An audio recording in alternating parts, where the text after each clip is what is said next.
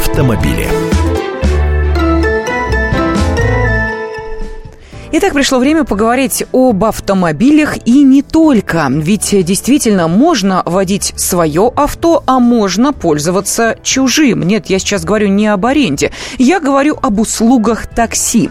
Причем, что отрадно, вы можете выбирать и расценки, и компанию, и, собственно, можно даже присмотреться к новинке последнего времени, ну, по крайней мере, для многих тех, кто не знаком с различными гаджетами, это действительно кажется какой какой-то технической новинкой, ну а для тех, кто отлично э, разбирается во всех новшествах, это уже стало частью жизни. Я сейчас говорю про э, модный интернет сервисы, которые позволяют вам очень быстро э, и очень дешево воспользоваться услугой такси. А я-то вот в последнее время думаю, куда пропал автоэксперт комсомольской правды Андрей Гречаник? Теперь я выяснила, оказывается, он проверял на себе, каково это поработать в таких компаниях таксистом. В виртуальных компаниях практически для меня это звучит именно так. Ну и что узнал Андрей Гречаник, сейчас выясним у него самого. Андрей, ты, кстати, не за рулем сейчас?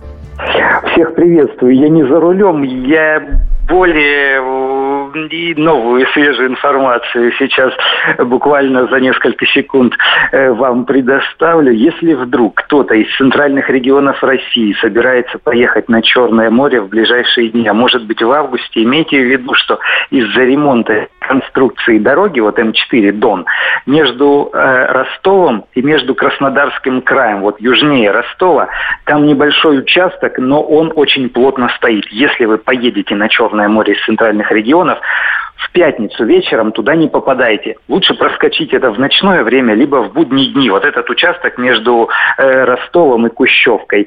А э, в субботу уж тем более постарайтесь там не проезжать. Тогда вам вы сэкономите, ну, как минимум, два часа времени. Вот. А что касается такси, да, действительно, я поездил водителем Uber. Очень увлекательное занятие, очень интересно. Интересно как э, потенциальным пассажирам, так и потенциальным партнерам этого приложения, вообще этого сервиса, потому что там еще и заработать можно действительно очень много любопытных вещей. Андрей, ну Для давай... самого себя узнал. Да, вот давай ты сейчас э, будешь как раз в той роли, которую на себя примерил, в роли водителя, я буду в роли пассажира. Скажи мне, пожалуйста, э, какую гарантию я, пассажир, получаю, что эм, заказав такси, э, пользуясь такими мобильными приложениями, я не получу неадекватного водителя на раздолбанной машине? Первое, самое важное, Uber – это не такси. Вот у нас сейчас есть закон, который требует э, определенные условия, э, требует соблюдения определенных условий. Если говорить о Москве, то это должна быть желтая машина с желтыми номерами э, и так далее. Человек должен получить официальное разрешение, только тогда он имеет право э, поставить шашечки на свой автомобиль. Uber это не такси, Uber это водители, частники принципиально. Желтой машины там быть не может, машины с шашечками там быть не может. Но что касается гарантий, дело в том, что они не разрешают работать на автомобилях старше трех лет. Вот сейчас, э, если машина старше 2012 года, они просто не зарегистрируют. Более того, они берут не всякую машину. Если это, скажем, Лада, если это, скажем, Рено Логан, если это китайские марки, они, в принципе, эти автомобили не рассматривают. То есть водитель работать в Uber с, тако, с таким автомобилем не может. То есть получается, что это такой организованный частный извоз? Да, это организованный частный извоз, но дело в том, что э, непосредственно с водителем пассажир не рассчитывается ни наличными, ни безналичным э, способом оплаты. Вообще товарно-денежных прямых отношений между водителем и пассажиром нет. Пассажир регистрируется в специальном приложении, скачивает его себе на смартфон. Приложение называется Uber, бесплатное. И к этому приложению в процессе регистрации привязывается электронная банковская карта. Когда он э, заказывает поездку и проезжает в автоматическом режиме с его пластиковой э, банковской карты списывается определенная сумма денег, э, на которую он рассчитывал, которая в соответствии с тарифами Uber.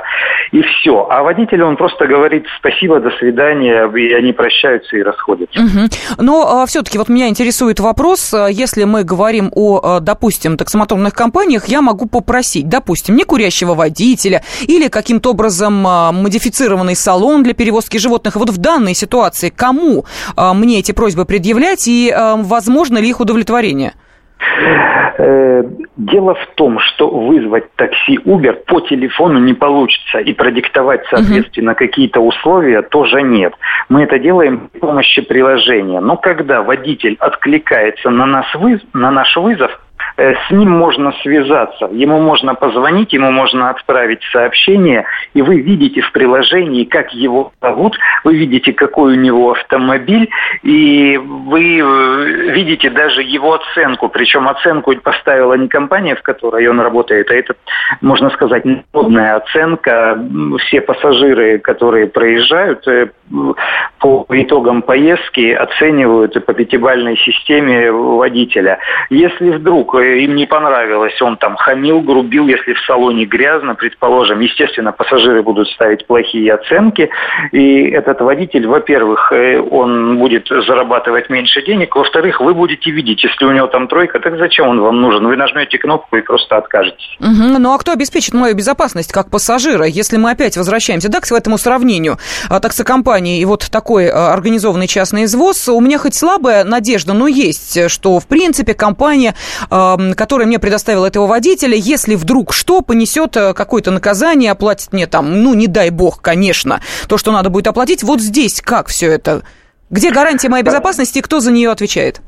Когда я регистрировался в приложении Uber в качестве водителя, у меня взяли э, в виде копий копию паспорта моего и взяли, ну, саму справку я еще пока не успел предоставить об отсутствии судимости.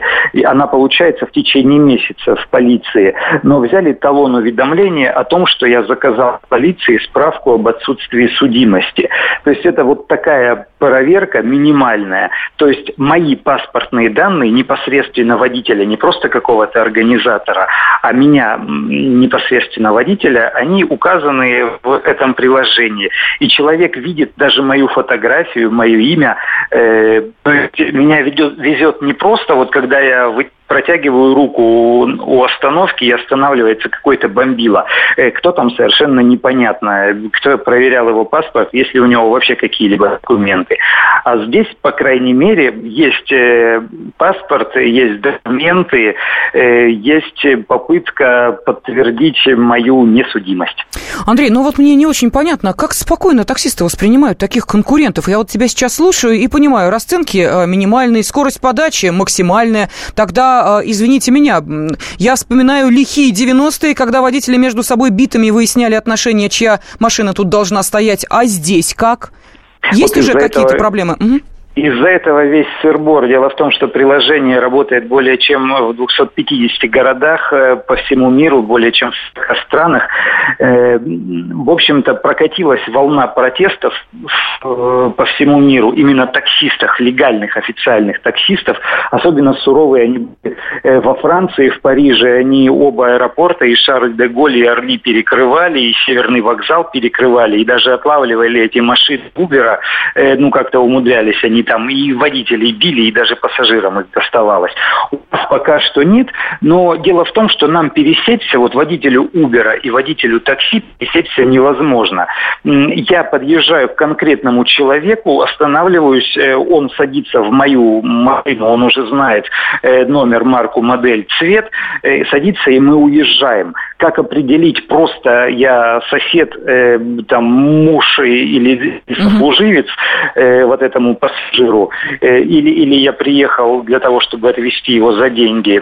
Другие водители, в том числе чистые определить не могут. Э, я когда подвозил своих пассажиров в качестве водителя Uber, были такие случаи, когда я заезжал вот прям в скопление автомобилей такси, мои пассажиры не пользовались обычным легальным такси, потому что им там выкатывали какие-то сумасшедшие предложения по, по цене, а ко мне этот человек э, проходил, садился, и мы уезжали преспокойно он платил по тарифу Uber. Ну вот я тебя, Андрей, слушаю и думаю, мы тебя в редакции-то увидим или все, мы тебя потеряли, и теперь ты стал э, водителем Uber? Дело в том, что моя личная машина, она старше 2012 года. И при всем желании на своей машине э, работать в Uber я не могу. Э, поэтому мне на время предоставили новый автомобиль для того, чтобы я поездил. Сейчас у меня этого автомобиля нет. Поэтому я вернусь из Ростова, вот, про, проинспектировав эту самую пробочку на строящемся участке трассы М4 Дон. И мы будем продолжать вместе работать. Хорошо, тогда тебе удачной инспекции. А, ну и, конечно же, а, возвращайся поскорее, потому что ждем тебя с рассказами и интересными историями о твоем путешествии. Автоэксперт «Комсомольской правды» Андрей Гречаник был на связи с нашей студией. Ну а если вы хотите узнать более подробно об этом эксперименте журналиста «Комсомолки», который устроился водителем модного интернет-сервиса Uber, вам нужно что сделать? Купить газету «Комсомольская правда» в завтрашнем номере. Будет э, это интереснейшая история и рассказ о том, какие плюсы и минусы есть именно у такого способа перемещения по городу. Если всех экономистов выстроить в одну линию, они все равно будут показывать в разные стороны. Верное направление знает доктор экономических наук Михаил Делякин. Только он знает, кто такой Доу Джонс, где у него индекс, как его колебания влияют на мировую экономику и какое отношение он имеет к пиратам Карибского моря. Наш экономист расскажет об этом простым и понятным языком в программе «Час Делягина». Слушайте на радио «Комсомольская правда» по понедельникам в 17.05 по московскому времени.